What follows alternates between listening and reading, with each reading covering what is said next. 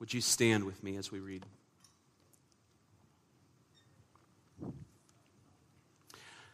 I want to say first um,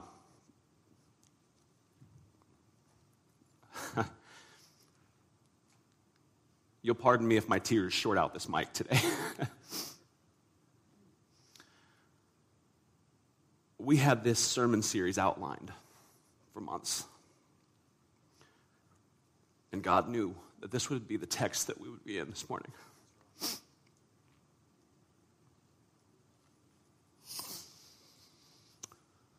And you'll pardon me if I read this a little bit slowly today.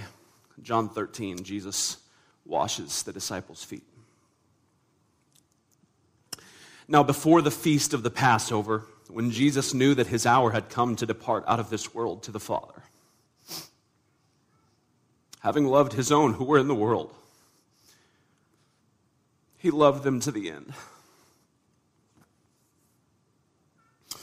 During supper, when the devil had already put it into the heart of Judas Iscariot, Simon's son, to betray him. Jesus, knowing that the Father had given all things into his hands, and that he had come from God and was going back to God, rose from supper, and he laid aside his outer garments, and taking a towel, tied it around his waist. Then he poured water into a basin and began to wash the disciples' feet and to wipe them with the towel that was wrapped around him. He came to Simon Peter, who said to him, Lord, do you wash my feet? Jesus answered him, What I am doing you do not understand now, but afterward you will understand. Peter said to him, You shall never wash my feet. Jesus answered him, If I do not wash you, you have no share with me.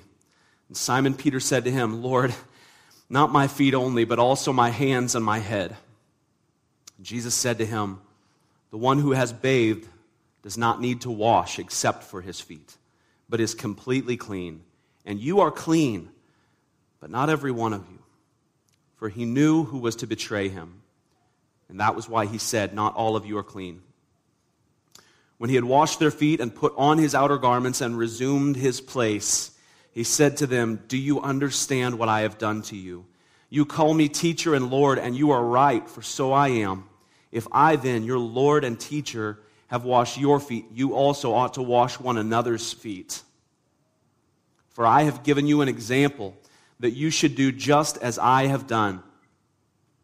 Truly, truly, I say to you, a servant is not greater than his master, nor is a messenger greater than the one who sent him. If you know these things, blessed are you if you do them. I am not speaking of all of you. I know whom I have chosen, but the scripture will be fulfilled. He who ate my bread has lifted his heel against me. I am telling you this now, before it takes place, that when it does take place, you may believe that I am. Truly, truly, I say to you, whoever receives the one I send receives me, and whoever receives me receives the one who sent me. Father, we need you. Comforter, we need you. We can't walk through this season without you. And we know that you're here with us. Through the very proclamation of your word, you are present with us, but also through the indwelling Holy Spirit, you are with us. And so, Lord, as we examine a, a difficult passage of Scripture this morning, we pray that you, Holy Spirit, would search our hearts and see if there is any impure way in us and lead us in the way everlasting. In Jesus' name, amen. You may be seated. As I get into this a little bit, I'll stop the, the weepiness.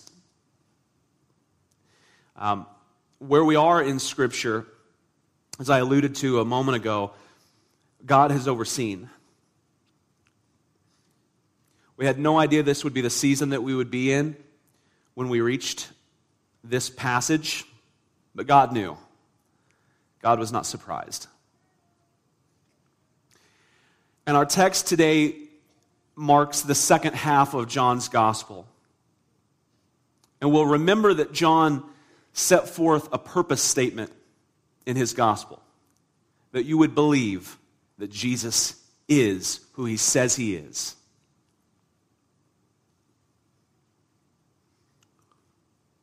We're entering in our timeline now to the final hours before Jesus' crucifixion. Something that, that should awe us is Christ's patience with his disciples. It says, having loved his own who were in the world, he loved them to the end. That hasn't changed. That night wasn't the end. That's not what John was saying. He wasn't saying Jesus loved them three and a half years and now this is the end and he loved them up until that point. He loves his own still today. Perfectly. Jesus knew that Peter was hours away from denying him. And yet he displays such grace and mercy and compassion in the face of Peter's weakness. That's good news for us, brothers and sisters. If Jesus loved us on the basis of our strength, we would have been damned before we woke up today. But his love for us is based on his faithfulness. This morning we got up and we made our coffee and we were sitting on the couch. And Amy looks out the window and she goes, Look at that sunrise. It's a reminder of God's faithfulness. Christ's love for sinners is astounding. He loved us while we were still sinners, while we were dead in trespasses and sins. He loved us when we couldn't do anything, when we wouldn't do anything but rebel against Him. This is the love of Jesus for you, brothers and sisters. He didn't wait until we cleaned up our act. There's nothing in all of creation like His love, which came into His creation and took on human flesh and bore our sins and died for us. Our minds can't comprehend this kind of love because there's nothing like it in all of creation. But his love for the believer is equally astounding. Not just his love for the sinner, but his love for the believer. He bears with us in our sanctification process. From the day we are justified until the day we are glorified in resurrection, we battle with the sin nature we inherited from Adam. And the entire time, Jesus is right there with us in the perfecting process loving us perfectly. He would be just to cut us off every time you fail. But instead, he never casts out those who come to him in faith. No debt of sin can ever bankrupt God's account of grace. No amount of sin can ever bankrupt God's account of grace. His love is beyond finding out. Don't think for a second that when you fail and sin that Christ will cast you off. Look at the way he shows his loving kindness and patience to Peter. The majority of what I'll be sharing with you this morning uh, is borrowed and simply updated from a hero of the faith, Bishop J.C. Ryle, and he says this Jesus will never reject us because of our feeble service and weak performance. Those whom he receives, he always keeps. Those whom he loves at first, he loves at last. In verse 2 of our text, we're reminded of the wickedness in the hearts of some of those who claim to follow Jesus we read that the devil had put it into Judas's heart to betray Jesus. Judas, who had been selected by Jesus. Think about this for a moment. I believe and hold fiercely to the sovereignty of God. God knew that Judas would betray him. And yet Jesus selected him as one of his closest confidants. He was the treasurer of this group. He walked with Jesus for three and a half years. He saw the loving kindness of our Lord. He saw him performing miracles and wonderful signs. He was one of those who were sent out by Jesus in pairs to preach the gospel. Judas, no doubt, would have actually performed some miracles himself. And yet, here we see his ultimate decision to betray Jesus. In our family vehicle, many of yours will do the same. When you put it in reverse, we have a, a display that pops up on the console, and there's a, a rear view camera. And as we get closer to an item, as we're reversing, it beeps. It starts beeping slowly, and as we get closer to an item, it beeps faster and faster to say, You're getting close. That's what Judas is here in this text.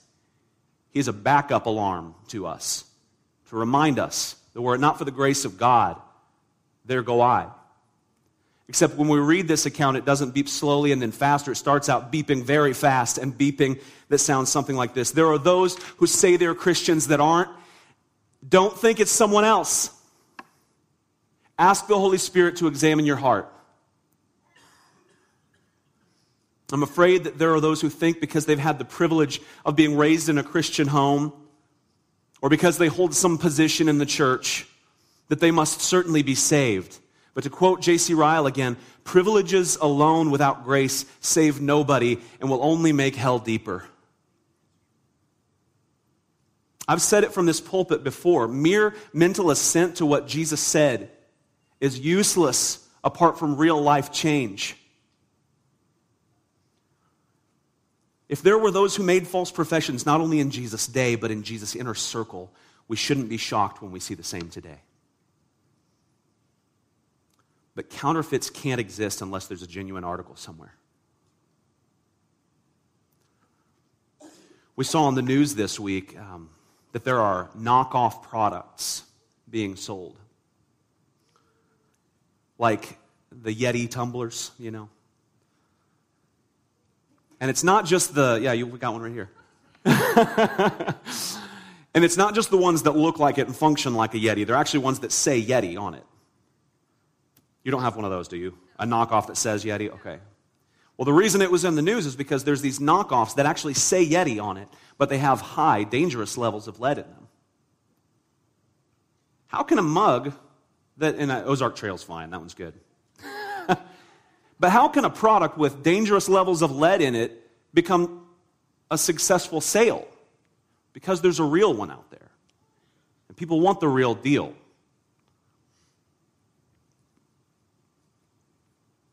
Our faith may be weak, but it is not the strength of our faith, but the object of our faith which saves us. Hear me for a moment. A weak but Genuine faith is more to be desired than a false profession that seems strong. I'm going to say that again. A weak but genuine faith is more to be desired than a false profession of faith that seems strong.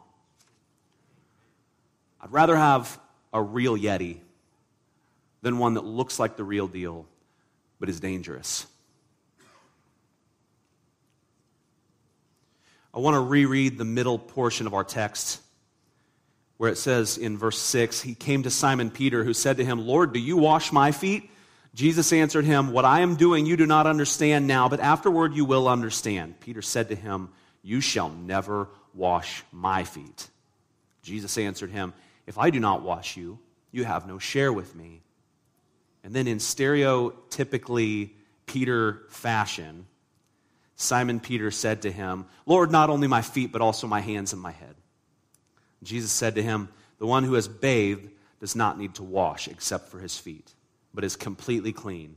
And you are clean, but not every one of you. For he knew who was to betray him. And that was why he said, Not all of you are clean. When he had washed their feet and put on his outer garments and resumed his place, he said to them, Do you understand what I have done to you? You call me teacher and Lord, and you are right, for so I am. If I, then, your Lord and teacher, have washed your feet, you also ought to wash one another's feet. For I have given you an example that you also should do just as I have done to you. So, in these verses, we read of Jesus washing his disciples' feet the night before he was crucified. this is the only gospel account that records this particular event. Why? I can't understand. The Holy Spirit was sovereign in that.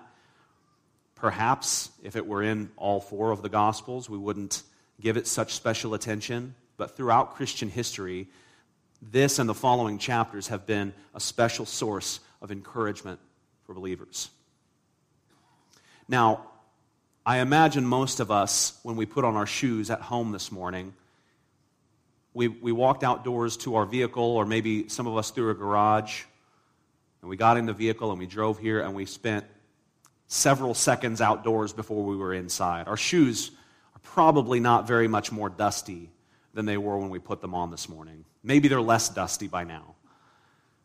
But in this first century Jewish context, where they walked around in sandals on dirt roads, their feet were filthy constantly.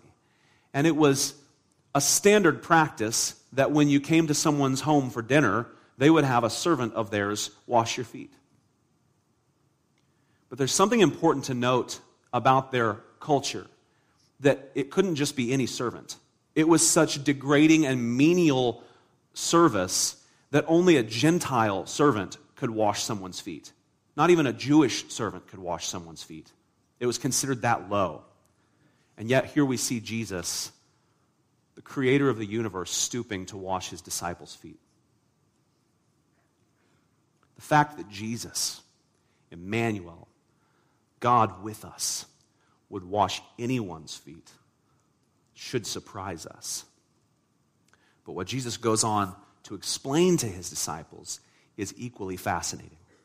One of the first things that should jump out at us as we read this is, as I mentioned, Peter's hasty response. Just as quickly as he refused to allow Jesus to wash his feet, as soon as Jesus responds, he, he flips and goes the other way and says, Not just my feet, but my hands and my head also. But at neither point does Peter seem to grasp the significance and the meaning of what Jesus is doing and teaching.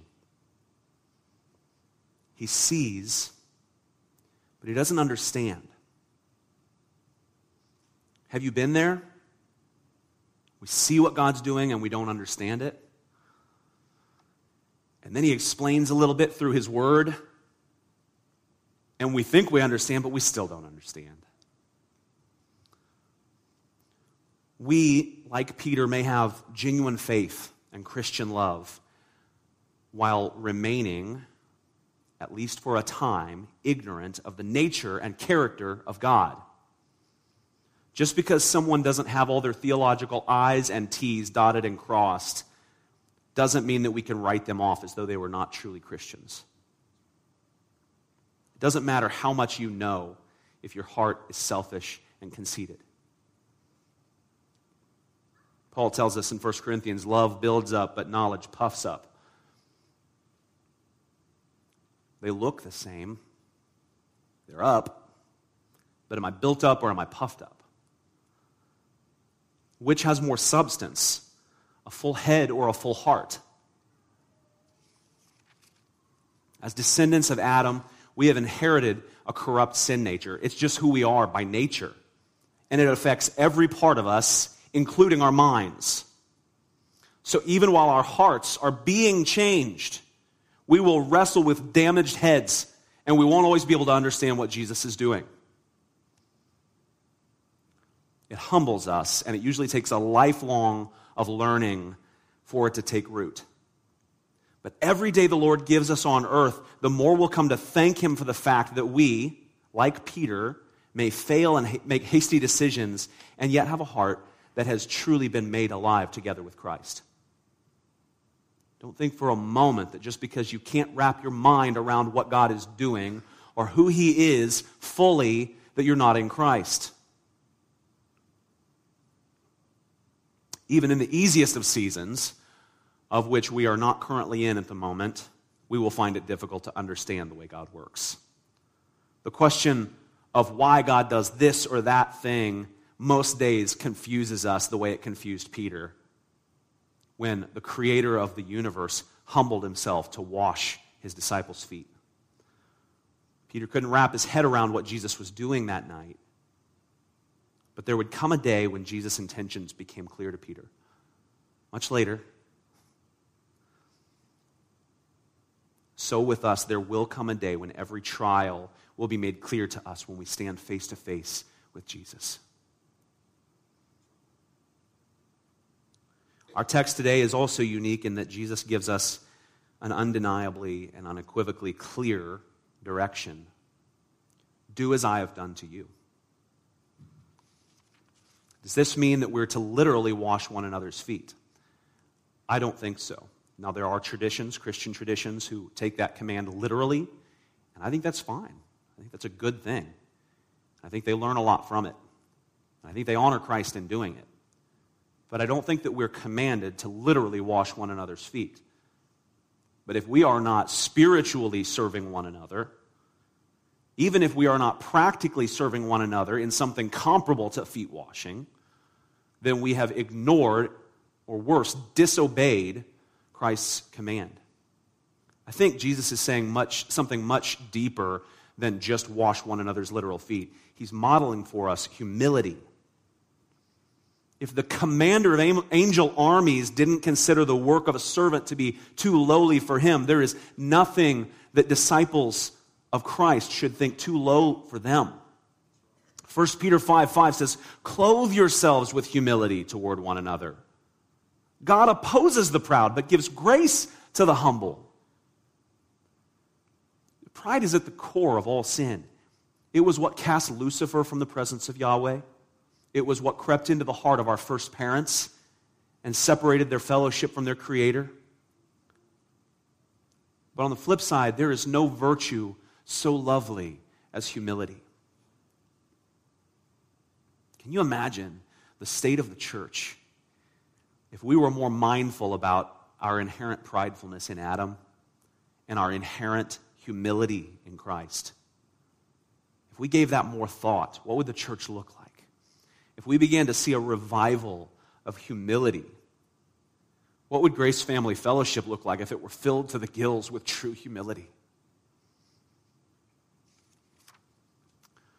I don't think there's anything more repulsive to God than someone who claims to be a Christian and yet is righteous, self righteous, conceited, and puffed up. That's dangerous levels of lead, brothers and sisters. And if you have someone else in mind right now, if you're picturing someone else as I described pride, plead with the Holy Spirit to take your eyes off of them and fix them on yourself. Genuine humility cannot exist apart from love. And following Christ's example, we should love one another so deeply that we're always thinking of ways in which we can make one another happy in Christ. If we're focused on making one another happy in Christ, we won't have time to focus on making ourselves happy, but that's okay. Because in that context, someone else has been tasked with that. And it's between them and the Lord if they fail at that responsibility. All last month, we sang Psalm 16. In your presence, there is fullness of joy. What does fullness indicate for us? If our heart is filled with the joy of the Lord, there's not room for anything else. But if we're only half full, with the joy of the Holy Spirit. And we allow other things to creep in. Eventually, that joy spills out.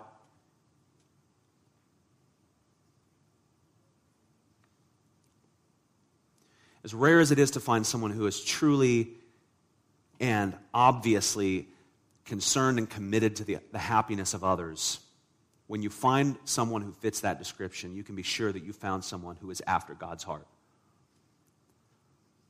For me, it's easy to find someone who loves studying the deep things of God and say, that must be a godly person. That's not so, brothers. There are those who love to know information about God who have not been truly transformed. Even when the world can't begin to understand true and good and sound biblical doctrines, the graces of God, which they can understand, are humility and love. Go out on the street today and try to explain the doctrine of the atonement to an unbeliever. It doesn't make sense to the unbelieving heart. But go out on the street today and show love and humility, and they'll understand that. You don't need to be wealthy or smart to be humble and loving. But we do have to depend on the Holy Spirit for that. Excuse me. If we are to make our calling and election sure, as Peter tells us in 2 Peter 1, then we will bear the markers of humility and love. This is an intensely timely reminder for us today. And I want to draw out three spiritual lessons from this first, um, from this section of our text. One, all of us need to be washed by Christ. Two, those who are washed by Christ need to be cleansed daily by the word. And three, even among Jesus' closest disciples, not all were washed of their sins. On that first point, Jesus tells Peter that if he doesn't wash him, he has no part with him. You can't wash yourself. You've got to let me do it for you, Jesus speaking, not me. This is the difference between every man made religion in the world and the Christian message. You can't do better enough. You can't try hard enough to make yourself right with God. You can't wash yourself, Peter. If you don't let me wash you, you have no part with me. Paul tells us in 1 Corinthians 6:11 that we must be washed, sanctified, and justified in the name of Jesus by the Spirit of God. On that second point, those who are washed by Christ need to be daily cleansed by the word. Even after we've been made clean by the work of Christ, we need to be constantly being cleansed by the water of the word. There's not a day goes by that we're not affected by the world. If you're walking on a dirt path, your feet are getting dirty. If you're living, you need to daily be washed by the water of the word. Or our feet will become unrecognizable as feet. They'll be so caked in dirt and mud that they won't even be identifiable. May that never be said of our faith. May we never go so long without being washed by the water of the word that we become unrecognizable as Christians. And on the third point, we see in our text Jesus telling Peter that not every one of you are clean. And this is a very difficult statement for us to deal with today. I've alluded to this a couple of times that on a day like today, it's terrifyingly easy for us to be picturing someone else in our mind as we hear this word from God. Rather than saying, Search me, Lord, and see if there's any unclean way in me. Every one of us needs to pause and think seriously about why we're sitting here in these chairs today. When there are others who have made a profession of faith who are no longer in fellowship with Christ or his church. So, why? The restraining grace of God. The moment he lifts his hand of grace from you, you would immediately be plunged into the throes of selfishness and sin. So when you see a brother fall into sin, plead with the Holy Spirit that you wouldn't be puffed up with pride. If you feel even an iota of vindication because of someone else's sin, fall to your knees and weep in repentance because at that moment, we are no better than Judas. We're given Jesus' words here, Jesus' words about Judas as a reminder that if not even all of his 12 inner circle we're cleansed by Jesus, then we must be on our guard.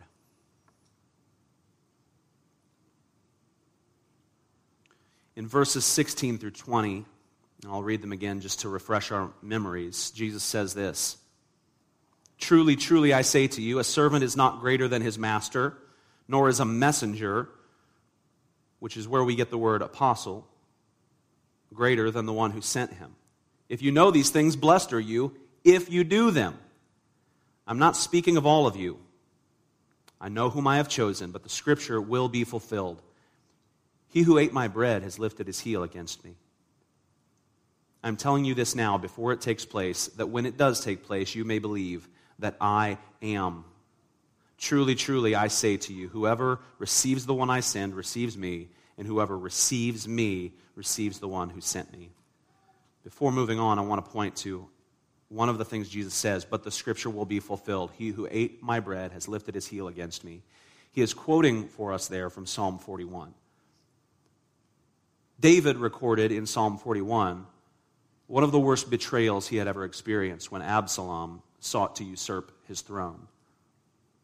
And commenters believe that the friend who ate David's bread was not his son Absalom, but his dear friend Ahithophel. Jesus, being very familiar with this account of his ancestor, tells his disciples, One of you is going to betray me, but this was prophesied long ago. Ahithophel, rebelling and betraying David, was a prophecy. And it was fulfilled in Judas betraying Jesus. But I want to point us to this. As Christ's followers, we cannot be too proud to do anything that he has done, namely, serving. A servant is not greater than his master, nor is an apostolos or messenger greater than the one who sent him. Jesus was saying this because he knew that Judas was about to betray him and Peter was about to deny him, both of which are foretold in this very same chapter by Jesus. Not only this, but we see elsewhere in the Gospels that these disciples, all of them, expected the Messiah to come bearing a sword and not a towel and a wash basin. They anticipated a king and not a servant. They couldn't believe that their long awaited rescuer would come as a humble babe born in a manger. They couldn't believe that true greatness consisted in meekness and gentleness. This was why Jesus gave the word of warning to them.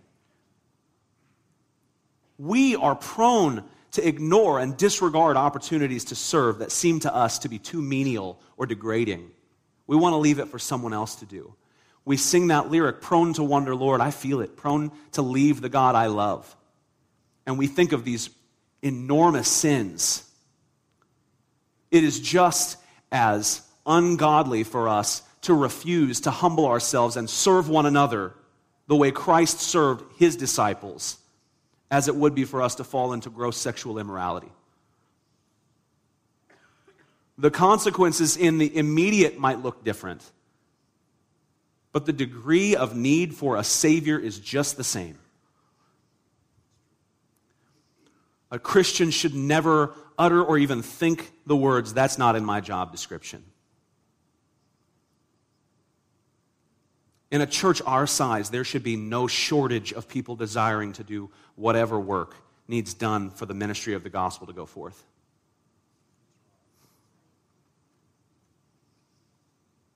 I say this in love. When we see a need in the church or in our surrounding community, we should remind ourselves not only of what Jesus says here, but what he did as an example. Maybe you say or think, well, they don't deserve my talents. They don't appreciate me. So I'm going to stop serving because I don't feel appreciated enough. Jesus washed Judas's feet. He didn't just wash John's feet. He didn't even just wash Peter's feet, he washed Judas's feet. Did Judas deserve that honor? No. So may we never say, I'm not going to serve because I don't feel appreciated enough. If we refuse to serve when we see a need, we betray a lack of humility and love. Jesus tells his disciples in verse 17 that if you know these things, you're blessed if you do them. Again, mere head knowledge doesn't do us a bit of good. James tells us faith without works is dead.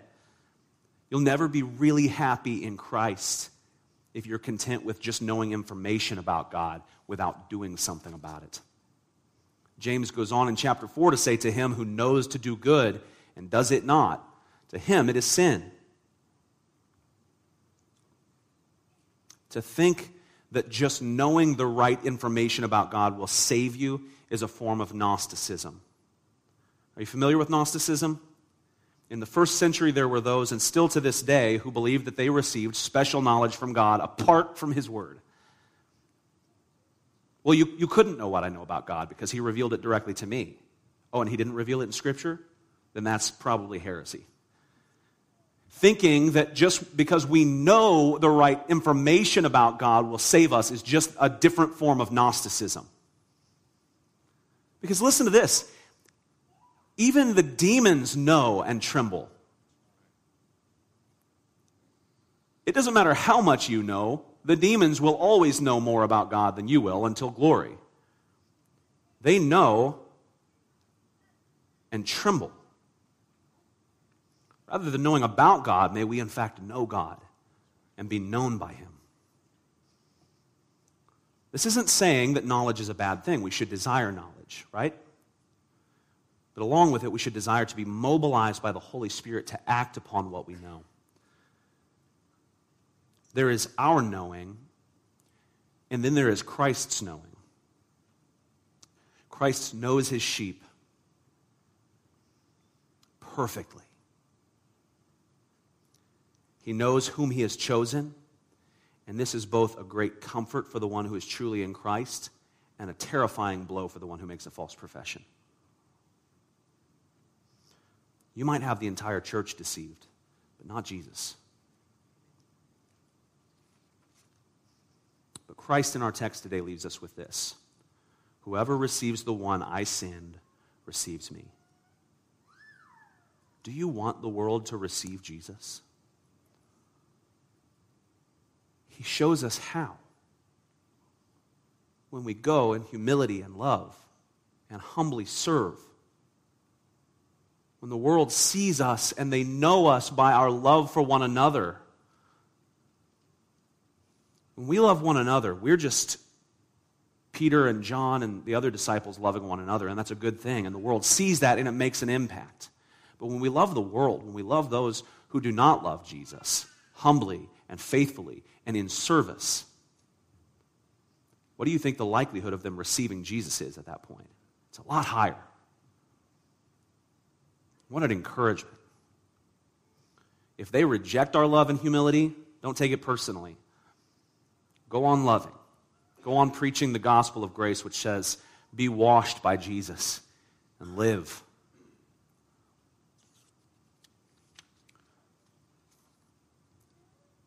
We're going to conclude our time together today in prayer. The elders are going to join me here at the pulpit. And Pray for the families who have been affected by this sin. And pray for our church family. So, elders, if you would come join me now, I just want to read us one last passage from God's Word. A familiar passage, Philippians 2, verses 1 through 11. So, if there is any encouragement in Christ, any comfort from love, any participation in the Spirit, any affection and sympathy, complete my joy by being of the same mind, having the same love, being in full accord and of one mind. Do nothing from selfish ambition or deceit, but in humility count others more significant than yourselves. Let each of you look not only to his own interests, but also to the interests of others. Have this mind among yourselves, which is yours in Christ Jesus, who, though he was born in the form of God, I'm sorry, rather, who, though he was in the form of God, did not count equality with God a thing to be grasped, but emptied himself by taking the form of a servant, being born in the likeness of men. And being found in human form, he humbled himself by becoming obedient to the point of death, even death on a cross. Therefore, God has highly exalted him and bestowed on him the name that is above every name, so that at the name of Jesus every knee should bow in heaven and on earth and under the earth, and every tongue confess that Jesus Christ is Lord to the glory of God the Father. Amen.